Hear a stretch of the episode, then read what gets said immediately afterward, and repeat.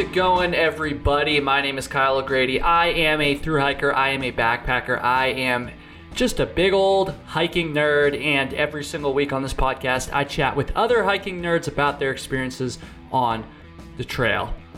This gentleman on the episode this week, Kristian Morgan, uh, dude, it was such a pleasure. This guy currently holds the second fastest time in in the world for the Appalachian Trail, and he's going to be making another attempt at getting the fastest time in just a few weeks here.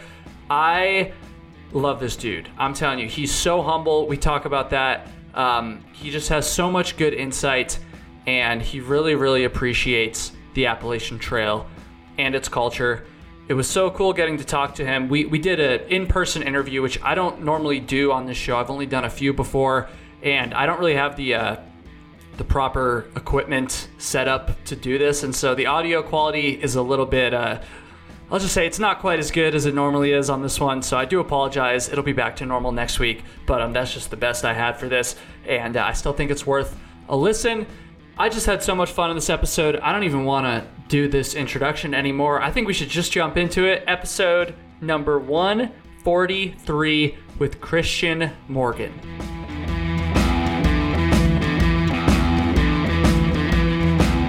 All right, I'm very excited to welcome back, although it's been a long time, Kristian Morgan to Trail Tales. How's it going, man?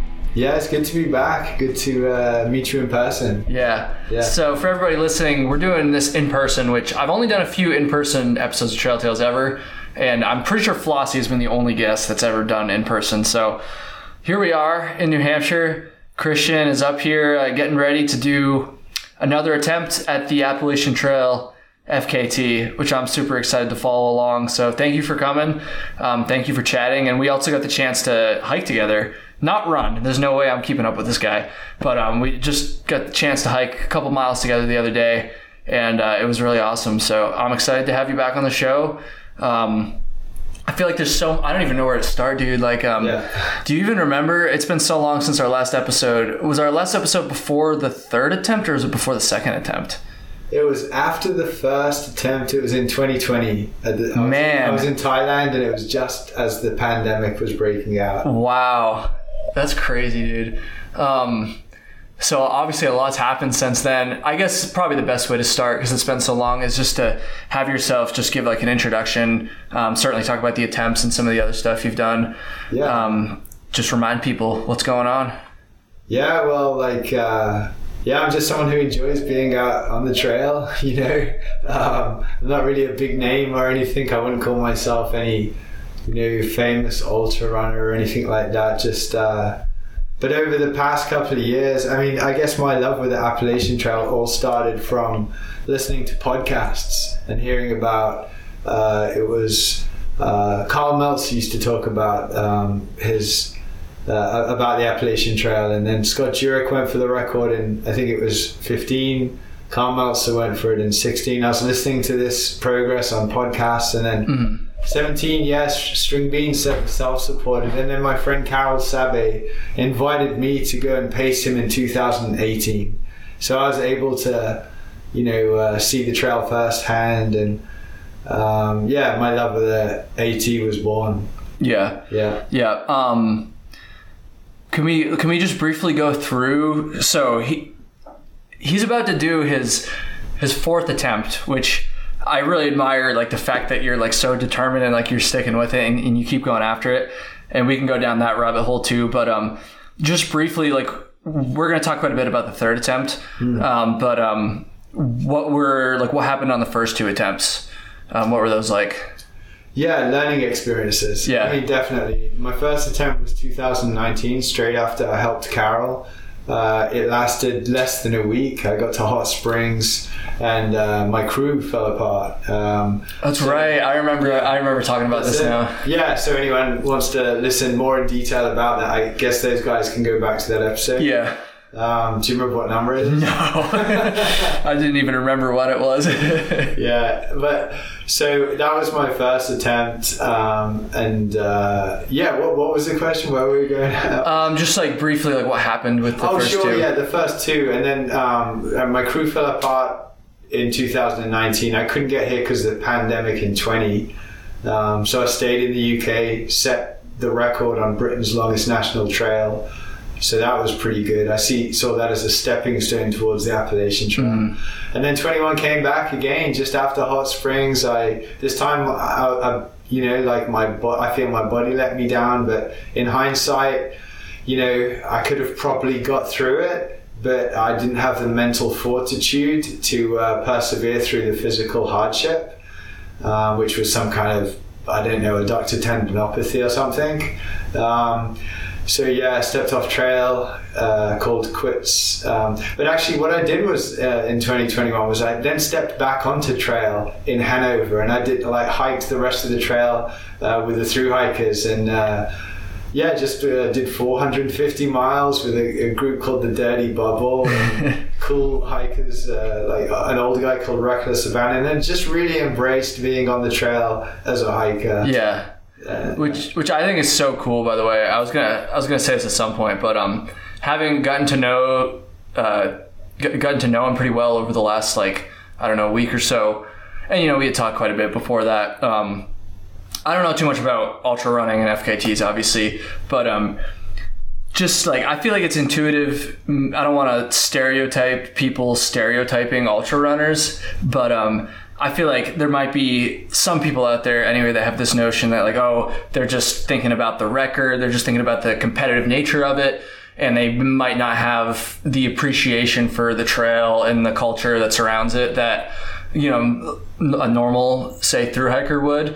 And um, i don't want to say i had that attitude but i will say i've been very like impressed with how much you care about not just the record but the trail itself and the culture. And so when you told me that you went and did that, would you say 450 mile section just as a normal through hiker? I thought that was so cool because I don't know, that's just not what you, or I'll speak for myself. I, I should probably do that. Like, that's just not what I would imagine that like a, mm. a normal like ultra runner would do. And I, and I definitely could be wrong about that, obviously, because I don't know very much about it. But like, I don't know. I've just, yeah, I've been very impressed with like, I, I can really tell that you value the trail and the culture and the people and the whole through hiking um, experience yeah. like way beyond just going for the record. And I, I, just wanted to tell people that just because I, I, I was telling my girlfriend about this the other day and we were facetiming too. I just i just really respect that and i admire that. Oh thanks. It means a lot to me. And it, it's like true you know I, I, I was just telling you on the way over here of um, uh, well, we'll get to that later on. I'm going to go for the record again this year, but I just uh, bought an iPhone with um, half a terabyte on and downloaded like every single yeah. episode of Trail Tales. I just listen, no, I really enjoy listening to um, hikers, and you know, it's such a journey, and it's a longer journey in time duration. It's the same distance as say uh, an, an ultra run is going to go for, but it's just different. I'm, I'm just definitely attracted to being away from main like society and just getting your pack and being on the trail. Yeah, I'm not just uh, thinking how fast can I do this, and yeah, I think there is this stereotype of maybe.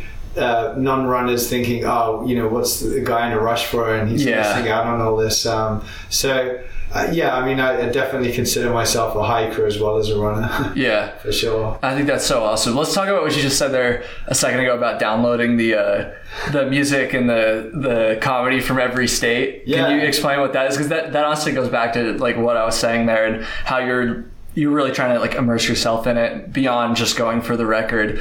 Yeah. Um, yeah. So what are you doing there? Tell everybody.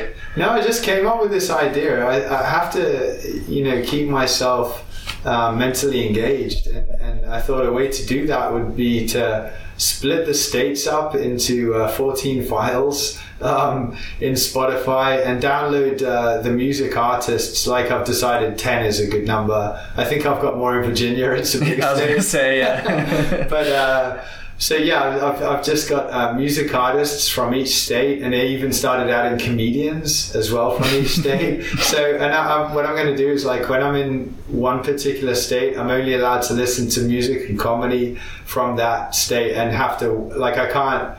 I'm going to go south, so I can't really jump to Georgia until I get to Georgia. Yeah, I just think it's a nice way to intellectually engage yourself um, as well as physically. So I think that's going to be fun. Yeah, Yeah. I, I think that's such a honestly a, an idea that just normal through hikers could adopt too. Although maybe not just limit yourself to that. Maybe just choose like two for each state that you can listen to while you're there. Um, I don't know. Maybe there's some crazy guy that wants to listen to nothing but Virginia artists for 500 miles in a month or however long it takes them. But uh, no, I think that's so cool and just like another example of how you're like kind of yeah. I already said like immersing yourself in I guess not even just the AT's culture, but the the culture of the areas that you're traveling through too. I think that's like um I think that's so cool. And um anyways, we're kind of we're kind of getting sidetracked here, but um not really. That's what that's what a podcast is all about, right? Isn't like- it just about like, uh, spontaneous, organic conversation? Yeah, exactly. Yeah, I But- get, yeah. But the reason, what I was going to say is, I do want to talk about um,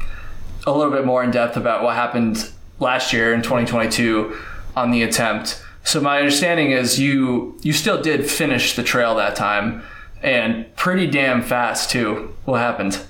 Yeah, so uh, I was on. I mean, yeah. So I finished the trail in 44 days, uh, four hours and 54 minutes. So it averages really annoyingly 49.97 miles a day. Uh, so the way I see it is the little toilet breaks I took off to the side must have made it be 50 miles Yeah, definitely. but I can't. But yeah, so um, I was on record pace. Uh, you know, there was a lot of trials and tribulations along the way. I, I uh, tore my quad muscle and couldn't run for two days. Just hiked uh, for two days. Still covered almost 100 miles, but it was down south, so it was easier terrain. Yeah. Um, then I came back to running, and I, I tore my quad muscle a, th- a second time. Sorry, so I had to have another day's hiking. Was it the same same It quad? different, same quad but different place. Wow. Yeah. Um, and then so I got through that eventually, and I was uh, I gained 12 miles on the record. Then I lost 12 miles on the record, and we were even. And then um, at one point I got up to another 27 miles ahead of Karel, the record holder, and. Uh, then eventually what happened was I started to lose that little bit day by day and it was really frustrating. And I got to day 32 I was 10 miles ahead of record pace that morning um, set off and I just had a really bad day and I just had a mental break mental meltdown. And I just said to my crew in the afternoon I said that's it I quit took my shoes off. It's a supported attempt by the way so I have a crew um, took my shoes off, jumped in the van, and I said I quit. And my crew uh, chief said to me, so each crew has someone who's really in charge. I guess we're more of a team, but gun section, who also happens to be my mum, um, said, yeah, you maybe quit, Kristian, you're right, but we're not quitting, you know. And so, yeah, that night we went to a hotel, uh, or even that day, it was in the afternoon. Uh, I, I uh, got changed, had a wash, had a shave, went out to a steak restaurant, had a big steak, glass of red wine, felt completely drunk after one glass of red wine, didn't even finish it, came out, went to bed, started the next day, and finished the trail in the second, uh, uh, you know, after 44 days, the second time, fastest time ever. Um, just uh, uh, 40, yeah, as I said, 44 days, 50, uh, 4 hours and 54 minutes. Okay. And did you did you know when when did you know that you were going to be coming back for your fourth attempt? So, what happened was um, I went to Utah uh, to go and see uh, Karl Meltzer's race, the Speedgoat 50K. A lot of the hikers use Speedgoat, so they'll know who Karl Meltzer is.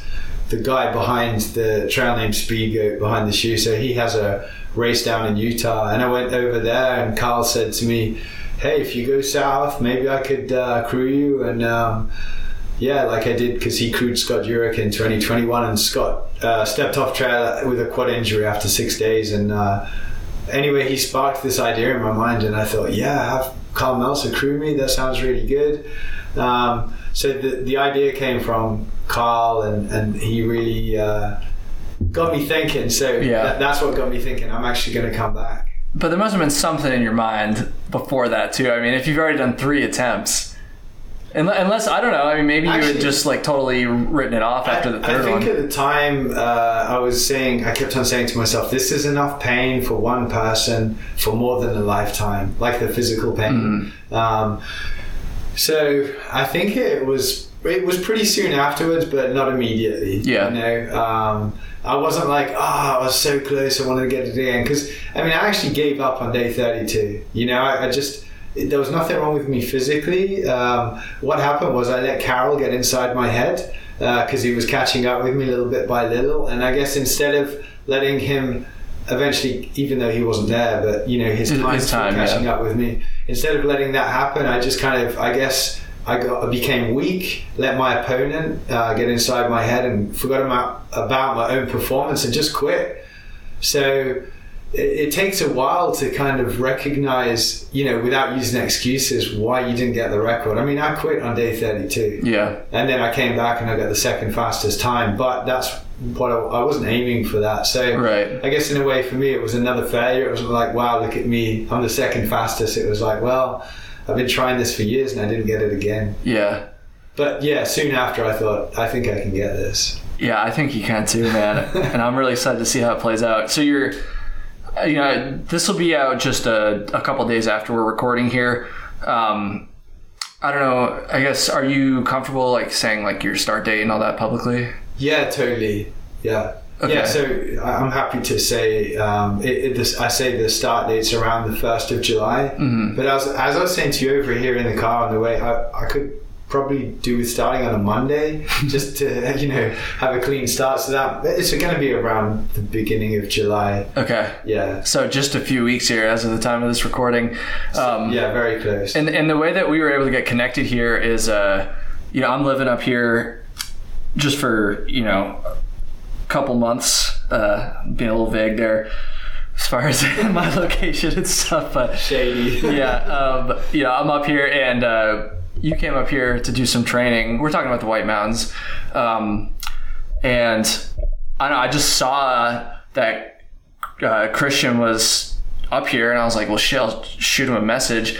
Um, and I was like, shit, like maybe he can do something. Did I, did I said your name right. I always fucking Kristian. That's right, Okay, Kristian. Yeah. it's because it's spelled it's spelled differently. Um, spelled with a K. it's spelled with a K, yeah, instead of like a you know C H. Anyways, um, so I saw that he was up here, and I was like, well, shit, maybe we can link up and do a podcast at least. And um, I don't know what went into your decision to come up here specifically for training. Um, you've only been up here a couple weeks, right? Yeah, I've been here a couple of weeks now. So I've been in Thailand since the start of the year, um, uh, in between the mountains of the north and the island down south. And then I have a friend here called Veronica who paced me last year a little bit. In fact, I only met her just last year on the Appalachian Trail. She asked if I wanted some company through Frank. It's uh, Franconia. Yeah. Is it called? Uh, uh, Franconia Ridge. Franconia Ridge. yeah, like over Lafayette and Lincoln and all those peaks That's there. it, yeah. Um, which is also on the Pemi Trail. Yep, Yeah. yep. So uh, she came out with me and we stayed friends, and she just said, Hey, uh, we've just purchased a house. Um, do you want to use that as your base camp until you start? And it's right pretty much on the Appalachian Trail. So I said, Sure, let's do it. So um, by the time uh, the beginning of July starts, I would have had a month here in the Whites. And uh, yeah, I got to say, it's. Uh, I mean, I know it's tough terrain anyway, but it's a great opportunity to really get myself ready for this attempt. I was gonna say, like, again, I don't know anything about running, but you know, I know quite a bit about the AT, and like most people say that like the Whites and Southern Maine, which is like, part of it, is an extension of the Whites. Actually, it's still part of White Mountain National Forest. Um, you know, most people say that's the hardest part of the trail, and so intuitively, I just feel like training.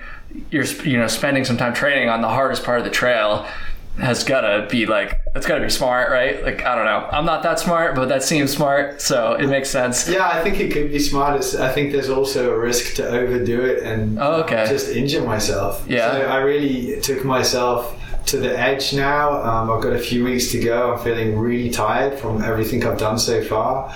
Just gonna bring it down, bring the volume down. Uh, you know, do not do so many big days and stuff. I still want to do the Presi Traverse. Yeah. that should be good. Um, do most people go south on that? Is that the traditional route, or, I think be, eh, or if, if I were to do it, I would probably. I mean, I've done it on my through hike, but if I was to do it in one shot, I'd probably I'd probably go north, to be honest, but I also never done it in Did, one you, shot. did so you hit all the peaks on the way though? Like, Um, did you just stick? to Actually, AT? you know that's a fair point. I actually Yeah. did only stick to the AT. Okay, yeah. I have done all the peaks, you know, over the years, but Yeah, yeah. never in one shot. I, I want to do one actually before I leave if I Yeah. feel strong enough. But So I think it's 19 miles and 8,000 feet of gain and loss or something. Yeah. So I think I'll that may be my last big day out. Um, but yeah, I mean, I hope it's smart. Yeah. you know, I hope it's uh, a wise thing to do. Um, my friend said to me the other day, you, you know, you can't really fake ma- mountain legs. yeah, You know, like you can you can train on the flat stuff and uh, you know that's good but yeah you can't fake mountain legs so i'm up here getting my mountain legs in but plus actually you know i've been in the mountains in thailand for a good part of the most of this year and uh, the mountains are pretty rough there too so yeah, I, I, i've got a lot of elevation in my legs nice. yeah Um, since we're talking about training here, Hmm. are, is there anything you're doing this time around that's like particularly different than what you've done on your during your training for the past attempts? I'm like, you know, I'm just thinking in terms of like. I feel like there's got to be something. You know, you must have learned some things. Like Yeah. you must be doing something different. Like, can you talk about that a little bit? Yeah, so my my I've been more consistent with my volume. Actually, I kind of made a mistake last year. I wouldn't say I made a mistake, but last year, I think it was April before I started. I started June first last year, and in April I flew out from Thailand, went to Tennessee, hooked up with um, Warren Doyle, and uh, he, Warren Doyle, for anyone who doesn't know, has done the Appalachian Trail 18 times, nine through hikes and nine section hikes, and he, him and my crew, I, um, uh, one of my crew guys, Iceman, crewed me for a week on the Appalachian Trail. It was like wintry conditions, so I did that. At, so I think it was about five or six weeks out from before I started. I did a 380 mile week you know, uh, five or six weeks out before I started. So then what I had to do when I came back to Thailand was I had to recover from that. Yeah, And then I had to kind of build myself back up. And then I had to immediately, immediately like taper. And taper is just a term people in sport use to bring your volume down. So I think this year I haven't had such a crazy week. I've been really consistent with around 80 miles a week with 20 to 30,000 feet of vert. And yeah, I've just been holding that steady. Um, but the main thing that I've actually done different, Kyle, is just prepare myself mentally. Okay. Because the physical preparation is one thing, but just trying to take a deep dive inside myself and say, you know, Kristian, like you didn't have what it take took to get the record last year. You know, do you really think you've got what it takes to get it this year? And I guess, I mean, it's almost impossible to say Yeah. because you won't know until you're in that situation when everything, your, you know, your internal, like every fiber, every cell in your body um, just says, I don't want this. And what's going to um, fight against that and say, yes, you do, Kristian? So just being prepared, I think, for the biggest internal battle of my life, I guess. Okay, that's so interesting. Like, you know, the only yeah, I have a hard time not comparing it to just like a normal through hike because that's just what I know. But obviously, like the mental stuff, though it is certainly on a different scale. Um, the mental stuff when it comes to just a regular through hike is like so important too, and I think that's ultimately what drives the most people off trail. Um, I mean, a fair amount of people get injured, especially at the start, but uh, certainly a lot of people, I'll say. And um, so I don't know. That's just that's just interesting to hear.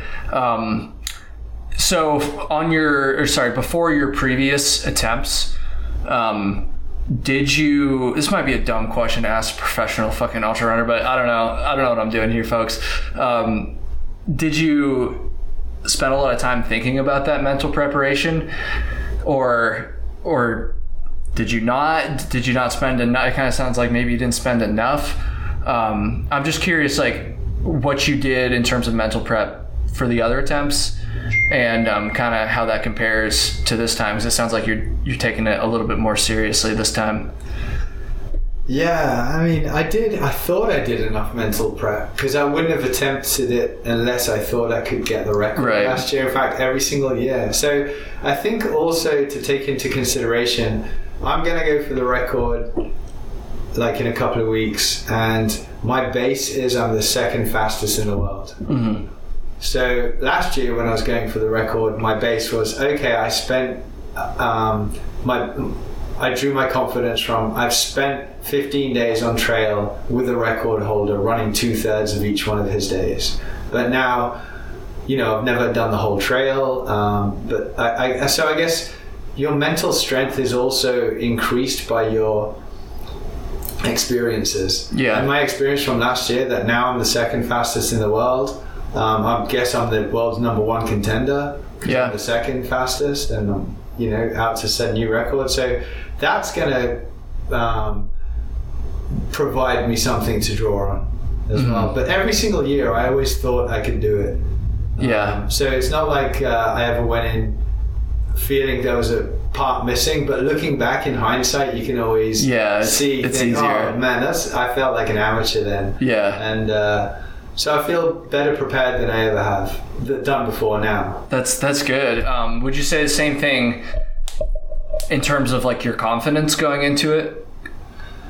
Yeah, a confidence. Because I know it's a, it's a little bit different, right? You Yeah. can feel like you're the best prepared that you've ever been, but that doesn't necessarily translate to the confidence. I don't know. Well, I, I guess the difference with my confidence this year is I am I have completed the trail in the second fastest time, and it's a funny thing. Like, like if you ask me like, what has that done to my confidence? It hasn't really.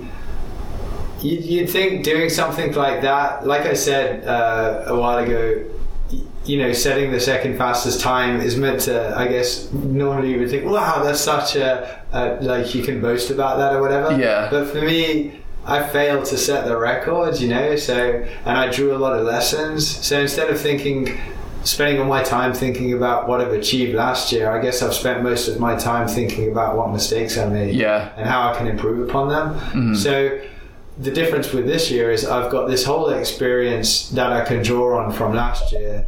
Um, and try to bring those lessons forward and not make those same mistakes again this year. Yeah. That- that's definitely the difference from any other uh, previous attempt. Yeah, that makes sense. Let's uh, let's talk about some of that stuff a little bit more specifically. And we had talked about this a little bit when we were hiking the other day too. And I, I find it very fascinating.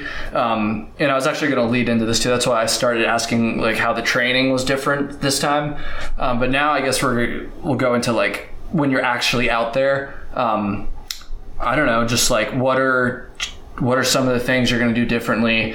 Yeah, yeah, in terms of when you're actually out there compared to uh, the last last couple times. Yeah, okay, that's a good question. Um, so I, I was starting, I think last time or last year uh, when I was going for the record, a lot of strategies I was kind of drawing from my experiences with Karel or Karel um, uh, during his attempt in 2018.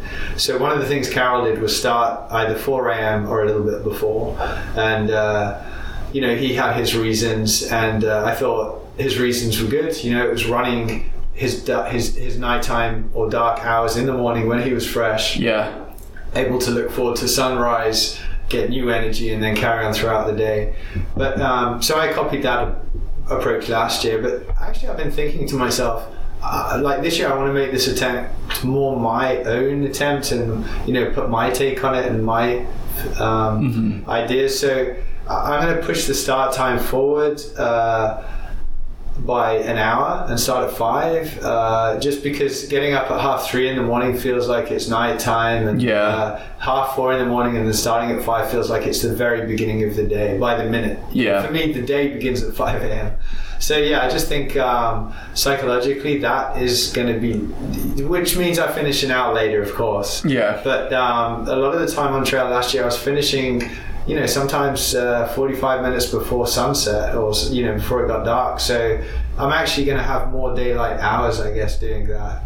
Um, but that may be 4.30 uh, to begin with, just because I've noticed the sunrise is 4.50 a.m. in the morning on the 1st of July in Maine. Actually, Maine gets the first sunrise. yeah, yeah. That's pretty cool. Isn't It it is, yeah. Yeah, Yeah, uh, that's one thing. Um, I guess one of the other things is to work as a team because there was eventually with the strategy and how far we were going to go each day and the final destination and stuff.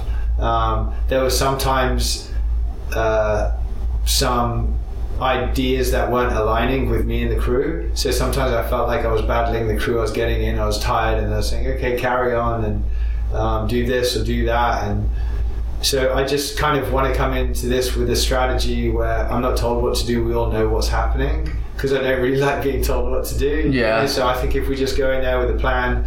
Um, and then, and then one of the other things is as well is I had this roof tent last year. Uh, I called it Snuggles, yeah, because you're so comfortable.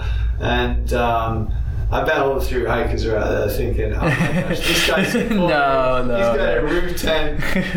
what what is this?" But yeah, I mean, you know what? I helped set the supported record. I liked it. I like training with it, so I'm going for the supported record. There is a self-supported, but I'm not going for it. So yeah, I had a roof tent, and um, I just found myself being a bit too drawn towards the roof tent. So um, what I'm doing is uh, fine tuning. Uh, seeing the crew at a road crossing, and then let's say if there's a few hours of daylight left, or they can't meet me till um, way on the other side when I uh, would like to stop. So that means I'm going to camp in the woods, Yeah. which I've done loads of times before, but I just need to be doing it after a 55 mile day, be efficient with it, and wake up and do another 55 mile day the next day. So, you know, th- there's a little bit more um, urgency in there. Yeah. And I'm just fine tuning that because you need a good sleep. Uh, so I think there are three of the main things I'm doing different Okay. this year.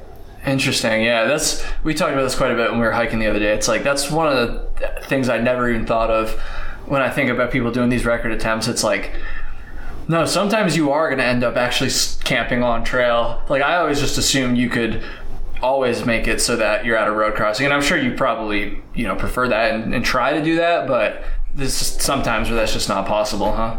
Yeah, I mean, I guess there needs to be within reason. I mean, it's no point me going 20 minutes further uh, onto the trail to sleep in my tent if I can be in the roof tent. So I think there needs to be like a threshold. Yeah. So maybe 30 minutes is the threshold because obviously 30 minutes a day further on trail.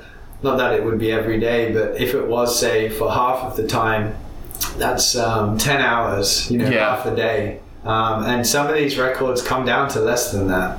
hmm You know, um, to knock 10 hours off a record is pretty amazing, actually. So, yeah, I think. But yeah, you're right. There's so many road crossings. It's almost like it may be unnecessary. But finishing at a road crossing, um, I think so. Within 30 minutes is the reason. Then within reason. But then if you can maybe, st- let's say you've got 45 minutes a day, but before you want to finish, Yeah. okay, so I'm going to carry on into the woods because that's at 3.5 miles an hour. That's what is that? Two miles or something like that, Mhm. something. So yeah, Yeah, yeah, that makes sense. Damn. Um, I guess um, let's let- let's take it back to a pretty basic level. So I, I know there's probably going to be, especially because you're on specifically, there's going to be some people that are very familiar with the whole record setting and like these um, FKTs and stuff. But I'm sure there's probably a lot of folks, probably the majority of folks that are more like me and don't know quite as as much about it. What does um? It's a very basic question, but like, what does your crew do? Like, where are they meeting you? Like, what are they bringing you? What are they setting up? Like, just how does that whole like dynamic work? yeah, yeah. Okay, so um, so they're going to meet me um, maybe in between, say, four and six times a day. You know. Uh, Oh wow, okay, Yeah, depending on, um, depending on, uh, like there's some big stretches like the Smokies. You know, it's uh, there's a, some 30 mile stretches, and then also up north, um, hard to access roads, Yeah. Forest Service roads. So when I do, like, let's say I see the crew, I run in. Um, I'll have a, a, a running pack on, pretty light running pack. Yeah. Um, and uh, yeah, I mean, I would have consumed probably all my calories, which will just be regular trail foods. You know, maybe uh, you know trail mix, uh, Snickers, uh, some salty foods. Mhm.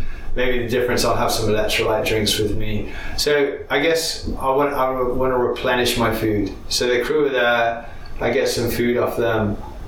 Change my water bottles from empty to full, and just carry on. Yeah, I mean, it's I guess it's that basic yeah, you know they're just there it's like a nascar that's a good. That's a good way to put it. Actually, It's like get him in, change the tires, get him out. I mean, Yeah. it- you, you, yeah, like you don't want to be spending a lot of time with the crew. interesting. And then what about camping? Are they like setting So, up the yeah, tent and like cooking you food and stuff? Like, how does that work? Yeah, so on the night time, um, thanks to yeah Backpackers Pantry, thank you. Uh, they supplied me some meals, and uh, I'll have one of those meals. And uh, last year I was having Ensure, which was full of protein. Like I was having, I think I don't know that brand. Ensure is like in Walmart, and it's a bit like uh, chocolate milk or strawberry or vanilla. And you, they can have like 30 grams of protein Oh, wow. in them, or 20, 28 grams of protein. Is there just like a powder? No, no, it's actually already a liquid. It's in a small Oh, okay. and you uncap it. And so I was having like a camping meal last year. Well, I'll, well I'm going to be doing this year as well. I'm going to have a camping meal.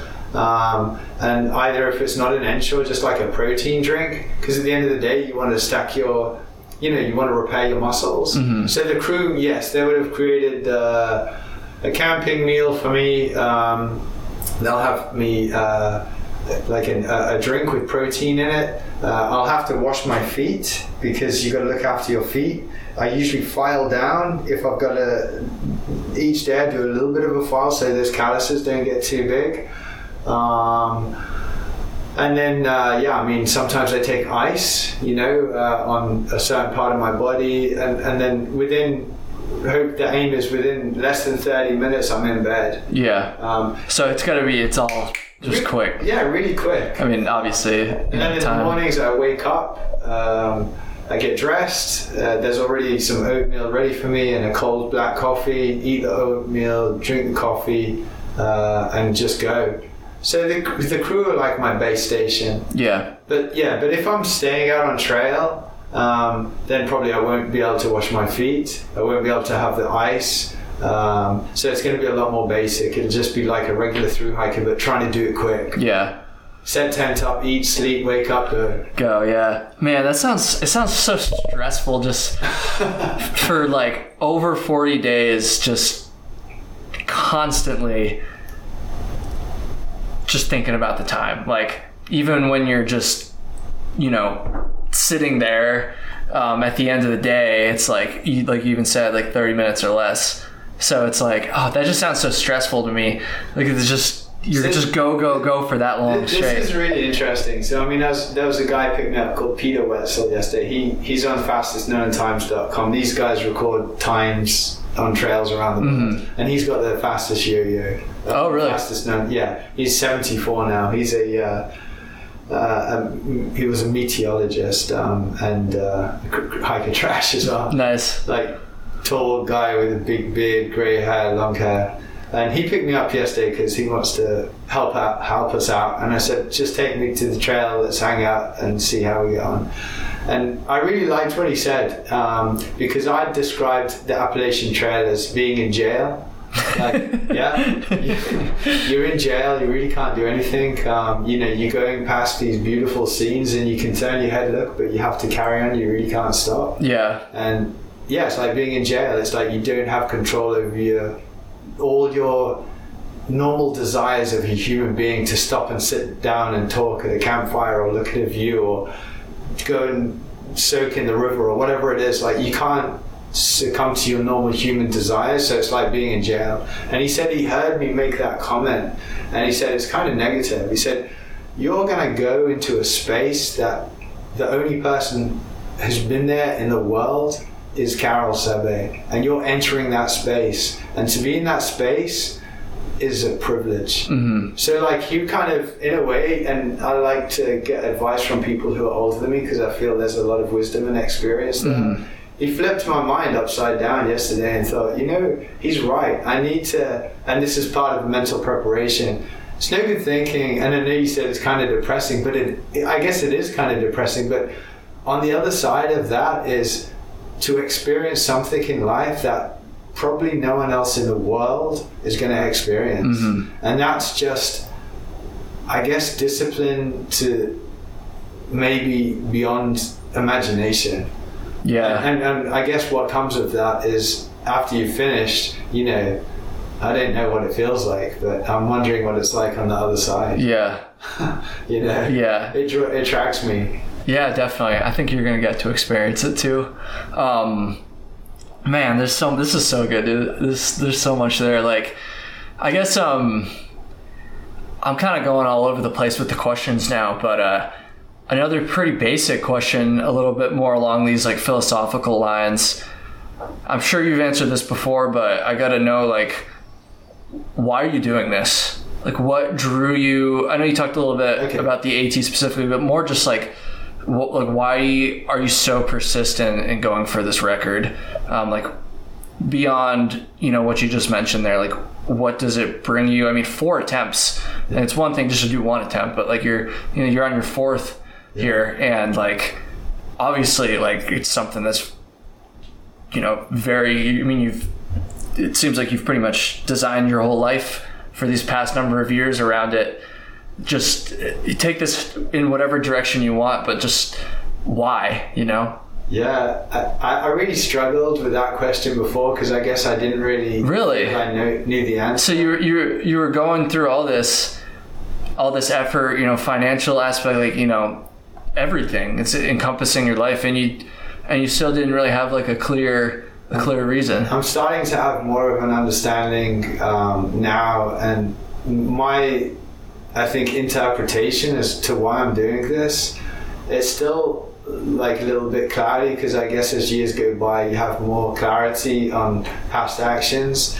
But for now, um, I'll say this: uh, I wanted to. I wanted to choose. I always, when I was a young boy, I always thought I would be good at something. Like not, but not, but not good, but like the best, you know, in the world. And um, or maybe that's the wrong word. The most accomplished, or maybe it's not the best, but just be at the top of people who try to do that particular hobby or whatever it is. And um, I remember I used to do like I used to be interested in boxing. And, Oh, really? Yeah, and I was thinking of all the hard asses out there. like you know, there's so many badasses. Like there's no way you can beat everyone in the world. know? Yeah. But no, I think it comes down to I chose something, and that something for me is the Appalachian Trail, and I wanted to be good at it in, in comparison to the other people who try to do it as fast as they can. So I just chose that in my life to try to find some kind of excellence. You know, some it holds me responsible. Um, every action I take each day is either a step towards that goal or a step away from it. So if I just drink a lot of beer every day, um, I'm, I'm like doing something that's going to take me away from the goal. The goal. So that goal of becoming excellent at something in life is keeping me accountable and giving me focus. Mm-hmm. So it's just giving me some direction in my life. So I have tailored my entire life around it. I pretty much, um, it's it's kind of everything to me, you know. Yeah. And yeah, it's just about being about showing that I can persist and and and keep on persisting and, and just even after I fail many times, but just keep on persisting because I want to be really. Um, I just don't want to give up. Yeah, it's hard. it's clearly. hard. I still don't know really. I don't know. I mean, No, I think that I think that was a good answer. Like Yeah. that was it's that's a tough question. It's Yeah. very open ended, and Yeah. um, I thought that was a great answer. And um, it's so incredible. It really just is like discipline to the highest possible degree, and like it's hard not to respect that. Like it's it's pretty incredible. Like a lot of things in life require discipline. You know, even what I do here, consistently putting out content requires a lot of discipline. But this is like on a whole nother level. It's it's it's pretty insane to me, um, and it's it's quite inspiring. Uh, it's I'll just say this, I because I, do some like online run coaching, and I asked my client the other day, Tom. He's just signed up for his first 200 miler, and I said, "Why are you doing this?" And he said, "Because every race I've done makes me a better person and makes me enjoy life more, and I'm doing this because I think it's impossible." mhm. So I really liked his answer, and sometimes you can maybe draw a bit more like sense from other people Yeah. than you can produce yourself. So I kind of like what Tom said. So I'll go along that everything that I do, which I feel takes some discipline and hard work, but then finally is achieved, kind of makes me a better person and makes life more enjoyable. Yeah. And I think this is just the same as that. Yeah. Yeah. Man, that's so that's so incredible. Like I'm trying to I don't even know how to follow that up. Like it really is like a hard question and, and even like talking to just normal through hikers, it's like a lot of the time it, is even if you do know like what the reason is, like you feel it, it can even just be difficult to like verbalize that sometimes, you know. And um, I thought that I thought that was a great answer, and it's definitely like giving me something to think about. Um, You know, like when you said, um, like even just like normal through hikers. So when I was on the trail last year, I made sure I interacted with everybody I passed. So I said, "Oh, what you doing?" Um, and some of them would say, "Oh, I'm just a section hiker," or "I'm I'm just this," and I'd say, "No, you take the word uh, just out." yeah, You know, because like even through hikers, like or no, I think you said normal yeah, just normal. But yeah, I think just take that just out because everyone, for me, what through hikers are achieving, that individual person hiking that trail, I'm not doing anything greater than like a woman um, or uh, in her like uh, middle age or an older guy or a young kid. I'm not doing anything better than any of these guys, you know, because every single through hiker has their battles along the way and the constant ups and downs and the temptation to step off track Oh, and just yeah. quit. And and so I mean, going for the speed record and completing the Appalachian Trail as a through hiker, it's just the same thing for me. hmm You know, it's just a, a different situation. Yeah. And, I'm not even going to say a different level, just a different situation. Yeah. Because someone's gonna. Uh, I'm gonna have battles, and so are through hikers. So I really identify a lot with the hikers as well. yeah. So I it's, could. it's, yeah, it's not just like you know, just through hiking. It's through hiking. I appreciate that. Yeah. Um, I appreciate that. Um, so I guess since you you just called back to your section hike there last year, um, I've I was meaning to ask you like. So 450 miles. How long did that section hike take you? Obviously, you were just going at like a just a normal. Here I go again. You know what I mean? Just like a, I'll say a regular, Yeah. non-running pace. I'm assuming, right? Yeah. yeah. How long did it take you to do that 450? Oh man, you know the good. I, Or I mean, roughly. I, no, I'll be honest. I like I didn't even know. I didn't even, okay. Yeah, I didn't even measure time. I just. Uh, So you were really just totally immersed in the. yeah. I I mean, I was with the hikers, partying with the hikers. Uh, I was drinking beers and uh, yeah, I was like having fun other ways and stuff. you Yeah. know, and um, just joining in with everything that was going on. Uh, so I, I yeah, I kind of lost track of time. Yeah. Okay, I gotcha. Um, were there anything besides just like learning more about the trail and the culture and stuff like that, which I'm sure has a lot of value even in terms of the FKT? Um, I don't know. Was there anything from that section hike experience that you feel is has, has been beneficial for this like next attempt here?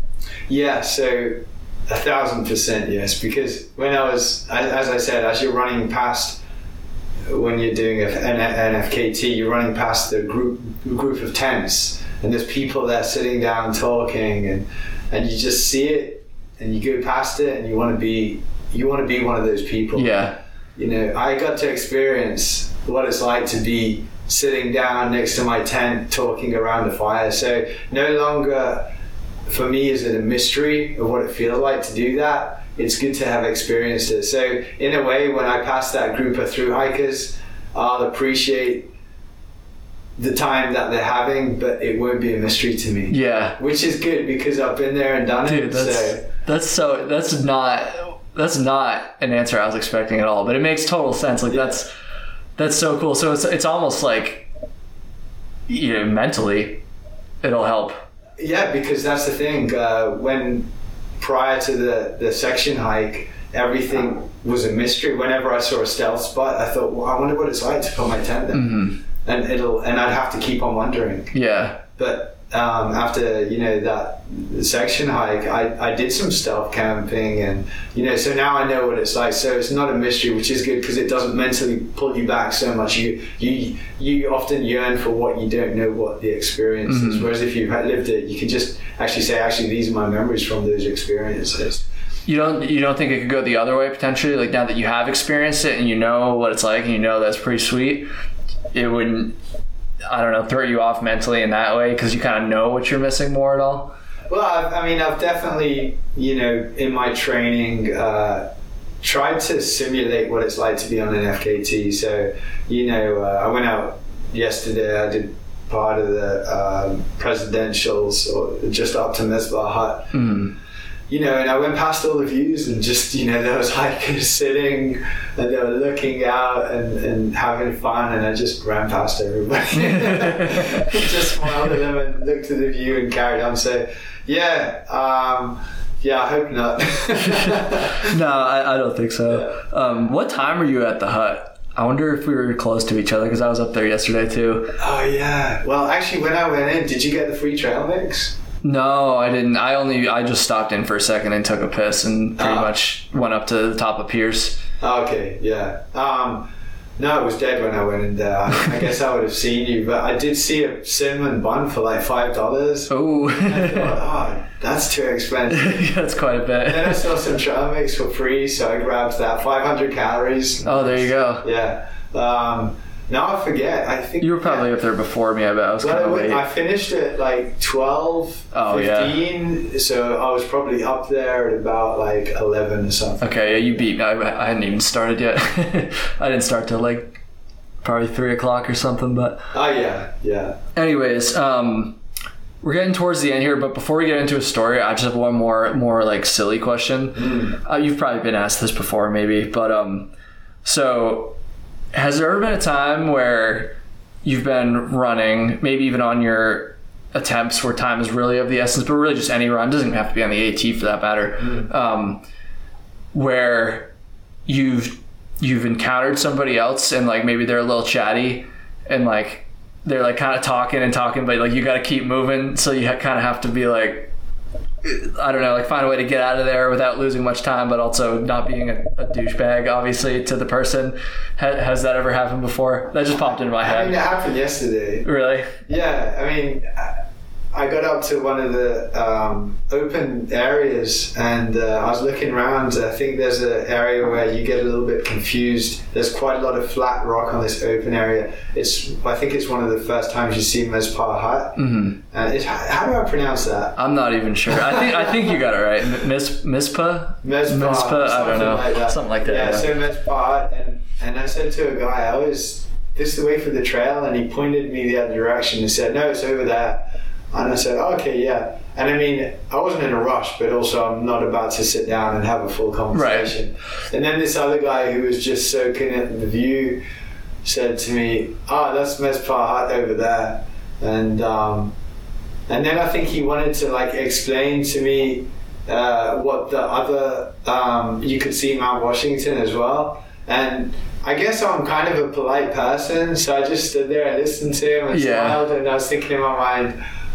That's great, but I've got to go. Yeah, But yeah. often I'm a pretty polite person, so I think if it's 30 seconds and someone wants to tell me something, I'll probably let that, you know, just be and just stay there for 30 seconds and talk. But if someone wanted to stay for like five minutes, I'd say, you know, I'm going to go. Yeah, But yeah. I'm, I'm pretty polite most of the time. Yeah, that's fine. I and I feel like probably too a lot of the time, just because I've experienced this with the uh, limited amount of running that I've done. Like people, when they see you moving, they kind of know, like, okay, he's probably not. He's probably not in the uh, in the right place for a, a long, drawn out conversation. Yeah. You know, you generally when someone's running, you don't flag them down to start talking for thirty minutes. So Yeah, I, I, I don't know. How do you feel about this situation? So let's say there's some hikers coming towards you and you're running the other way. Um, how, for you, how, how do you feel about stopping and letting the hikers by? Because sometimes they automatically step to the side Yeah. before you're even close to them. So then it's a given that you're going to go past. but sometimes they come towards you, and then I feel obliged to step to the side. There's, I think what's the etiquette there? They say if you're going uphill, you have the right of way, but Yeah. I don't know. I'm, I'm Okay, kind of so torn it's, on that. It's probably more to do with like up or down than hyper. Yeah. yeah. But the way I see it is like, in terms of that, I've talked about this in some videos before, but it's like, and, and some podcasts too. Um, I think it's kind of the uphill always has the right of way. I feel like that's kind of not. I feel like you should just figure it out case by case. Like if there's an easier spot for someone to step over or to, to step off the trail, then just take it. Um, although my circumstances are obviously different. I'm not timing myself, and so usually, even if I'm running and I see somebody coming, I'll usually just look for a spot to step off and Yeah. and you know just make that decision. And then a lot of the time they they also just take it upon themselves. But every now and then you get. I had one yesterday where I came running up behind this couple, Yeah. and they saw me there. Like they knew I was behind them, but they just kept going. Yeah. And I was like, maybe they're waiting for me to say something, but like I don't want to. It just feels awkward to be like, hey, can you like get out of my or can you move Yeah. so I can pass? And so I don't know. It's always a little, especially like a day like yesterday, like a weekend sunny day, like everybody's out, everybody's having a good time. So it could definitely be a little awkward. I don't know. How do you handle those? Yeah, I take each situation individually. I don't think there's a certain rule. Yeah. And mostly, um, yeah, it's a very organic. It didn't, doesn't seem to fall one way or the other. That's the way it should be. I never understood Yeah. this uphill always has the right way I mean, rule. that's the first time I've heard that. Yeah. I guess there's some logic in there. Um, but yesterday when I was on trail, there was this lady, and she was clearly moving really slow. Um, and then when she saw me, um, there was only room on the rock in front of us for one of us to go up at a time. And she like rushed. She she saw me coming, and there's almost you could see she doubled her pace to get to the Oh, rock really? first.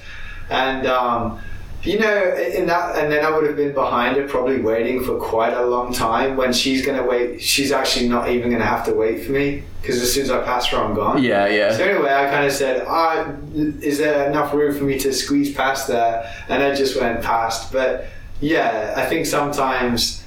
Most of the time, it's like ninety nine percent friendly. You Yeah, make eye contact, you say good morning or whatever, and it's good. But sometimes there's a bit of an uncomfortable situation Yeah. for no reason. I know, right? It's probably just a little bit of awkwardness on both on both parties. It's kind of interesting. I'm sure a lot of people listening have experienced this. Even if you're not running, there's times where you're just hiking and you come up on somebody, and Yeah. it's a little bit a little bit awkward getting past. I don't know. It's funny, but um, anyway, so we're we're towards the end of the episode here, and um, you reminded me that our last episode three years ago.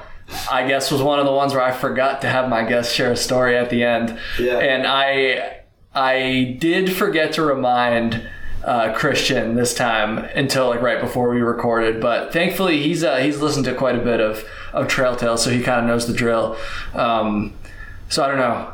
Do you have a do you have a story in mind? Well, I guess I could default to the um, bear story. Uh, it's not really that funny. It's just, I guess, um, not that it has to be funny, does it? No, it could be it could be anything. Yeah, so uh, I was, uh, I believe I was down in New Jersey, and um, one of the things that attracts me to the Appalachian Trail is the nature. And, uh, you know, I mean, I've never seen a raccoon. I, I saw my first porcupine the other day. um, you know, I've been told by you to run if I see a skunk. Yes, stay away from those. Yeah. So when I first actually saw my first bear, it was kind of life changing. I mean, to see an animal bigger than you, furry, walking in the woods. I mean, man, that's so cool. Uh, so anyway, I was in Jersey or somewhere, and uh, and I, just towards my left, I just saw like a brown mass, black brown mass, and uh, I, I looked, and it, it was it was the. I mean, I guess everyone says this, but it was the biggest bear I'd ever seen, and uh, and it was walking, and I could hear it breathing, and it was um, feet were coming down on the trail, uh, like crushing twigs and stuff. And every single other bear, and I'd seen a lot of bears up to this point, always uh, sniffed me out, uh, looked at me for a second, and then run off. Right. And this bear didn't turn his head towards me, didn't sniff me out. Um, clearly knew I was there, and just carried on walking like really slowly. And I've, I, I kind of had this really eerie, I'm in danger if I stay around here feeling. Yeah. Like this kind of um, instinctual feeling. And uh, so I pulled my phone out. I filmed it for about five, six seconds, and and then I kind of shit myself. and I thought this is stupid. So I just uh, started jogging very lightly, not too fast, and and uh, look, kept on turning behind me to make sure it wasn't going to run me down because I think that bear could have just just totally destroyed me. Yeah. and, and then it was really funny. A few, few minutes later, up on the trail, there was a long straight, um, and there was a big pool of water, and there was a bear having a bath. That was really cool. Oh, nice. Back and and as soon as it saw me from a long way away, it just looked and ran off. yeah. So that's the difference between a, a- like an unusual character of a bear and the normal, you know, way a bear acts. A pretty stark contrast, yeah. Yeah, so um, I, yeah, I've still got the video, and uh, I, I, I'm pleased I did record it. It was a pretty big bear. Yeah, Yeah. Yeah that's my story. Man, Yeah. I feel like that's a rite of passage on the AT. It doesn't matter what form of a hike you're taking. Like, everyone. I mean, it's pretty much inevitable if you hike the AT. The entire thing, there's going to be a time where you're uncomfortably close to a bear. It's always fine, you know. I don't think there's through hikers out there getting mauled, but it's going to happen at some point. Like, you're going to get close to. You're, sorry. The mauling is not going to happen, to be clear. Um, getting close to a bear is what's going to happen. Yeah. Um, I've, I've never had like a sketchy one. Moose, I've had a couple sketchy ones, but um, I, I've been still pretty close to some bears that. It was in Shenandoah. I feel like they're so used to seeing people, they, they just don't care, but definitely some big old bears down there too. So I'm glad you're all right. I'm glad you got the video too. Can I Um, tell one quick yeah. story? Yeah, yeah, go for it, go it for just it. came to my mind, so it's a random story. That was um, when I was with the through hikers for that section, Hanover to Katahdin. There was this uh, guy. He was about a decade older than me, so I'm 46. Uh, I would have been 44. Um, say he was about mid 50s. He Okay. sold his house. Um, and everything, and he just packed his stuff up, and he just wanted to hike all the long trails in America Nice. and forget his name. Uh, it was a pretty cool, weird name. Anyway, he was hanging around with the Dirty Bubble as I was, and the Dirty Bubble were a bunch of uh, like 20 year olds just partying. And one night, those guys all did like LSD and acid, and um, okay, I joined in almost everything, but I didn't take the acid. You know what I mean? Anyway, this guy in his 50s did take the acid, and I remember the next day or two days later, he was a bit quiet, and I said to the guys, "What happened to whatever the guy's name was?" Yeah, He yeah. said, uh, he took the acid and he couldn't feel it, so he took a few more, and then Oh. after that, he just curled up in a ball and lay there for 12 hours. so that's actually a bit more of a funny story. Um, yeah, that, that that was a good memory. I mean, I think it's so cool that like I don't know. Have you heard of any other like um, people going for FKTs that really took the time to immerse themselves in just the there I go again, just the regular. I don't know how else to describe it, dude. Like Just a very lowly, like no, I don't mean it in a demeaning way. Just like a you know the regular. T- form of through yeah. hiking. Um, Yeah. yeah. Do you know of any other any other people that have attempted F- FKTs who have immersed themselves in that, and maybe not before they were going for the FKTs, like when they were younger. I mean, like while they were kind of in the midst of that whole journey. You know, I know there's some record, uh, sorry, record attempters. Like Scott Jurek himself went back to go after the record in 21. So that's the year that we both failed after about a week. I joined the through hikers, and yeah, he went back to Boulder. Um, and, and I mean, I think it would have been really cool for him. I think it was for him, it was really therapeutic because I saw an interview of him back in Boulder, and and I got the feeling that Scott Scott Jurek's that famous ultra runner who wrote the book North. Um, I think that he really wants to experience through hiking, and I think it. I think like you should just do it. If you're an ultra runner and you're out there listening to this podcast, just go and hike. But I really can't say that I know anyone who's done that or who does it. Um, maybe I think Jeff Garmire, that Mhm. guy with the trail name Legend, he's like a through hiker and an FKT Yeah. setter. So there's there's him, um, and then I wouldn't really say Stringbean. Joe McConaughy um, does through hiking. He does loads of FKTs, but maybe Jeff Garmire is the only guy. Yeah. I know. You know that guy? Um, you know of him? I, I don't know him personally, but yeah, I, I know who he is. Yeah. So, but, but yeah, I can't think of anyone else. But I mean, it's so it was so enriching for me. I mean, so if you set out to do a record and you finish after a week, you've still got five weeks in your calendar. So what are you going to do with it? Like, I mean, for me, it was rehabilitation Mhm. to go back on trail. I, I just got rehabilitated with alcohol. and maybe a little. Actually, no, you didn't. You didn't end up doing the drugs too. But almost. well, dude, um, thank you for doing this. Um, it's been like so cool to like get to hang out over these last few days, and I'm so excited. I'm gonna be following your your attempts so closely, and um, where can where can people go find you on social media?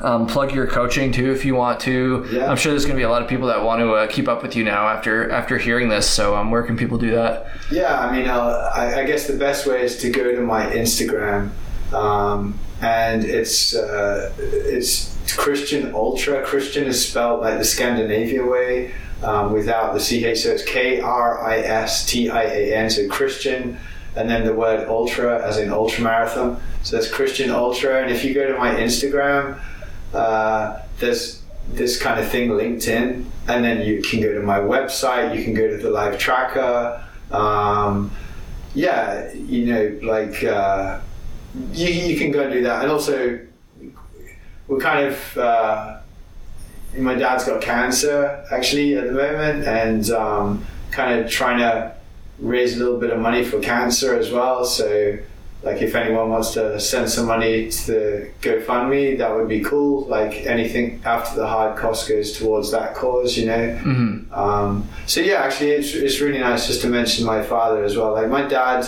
is someone who's like never complained in life, and yeah, you know, someone going after a record and this is enough pain for a lifetime and all that. Like I don't know any pain. I'm sure when I get older and if I get cancer or whatever, I'll find out what true pain is. But yeah, I don't want anyone listening out there to really. Um, take me seriously. I mean, there's people in this world who go through serious Mhm. pain. So yeah, just shout out to my dad who's uh, you know having a hard time. And um, yeah, anyone wants to check out my Instagram, it's Kristian Ultra, and Okay. everything's listed. Like all my other links are in there. My email. Go and check out my coaching or whatever. I'll I'll start up after the AT. Anyone who wants to run their first ultra or anything like that, I can help them out. Awesome. I'll have a link to his uh, Instagram in the show notes, everybody. Um, sorry to hear about your father. Best wishes there, of course. Yeah. And um, yeah, thank you, man. I appreciate it. Hey, This was been- awesome. it's been good hanging out with you, and also likewise uh, when you reached out to me. Uh, I think that's the great thing about just uh, you know hiking and running, just the two worlds colliding. Yeah. finding this cool kind of uh, yeah, like cool times. Yeah, really enjoyable. for sure, for sure. man. All right, thank you for listening, everybody. I will see you next week.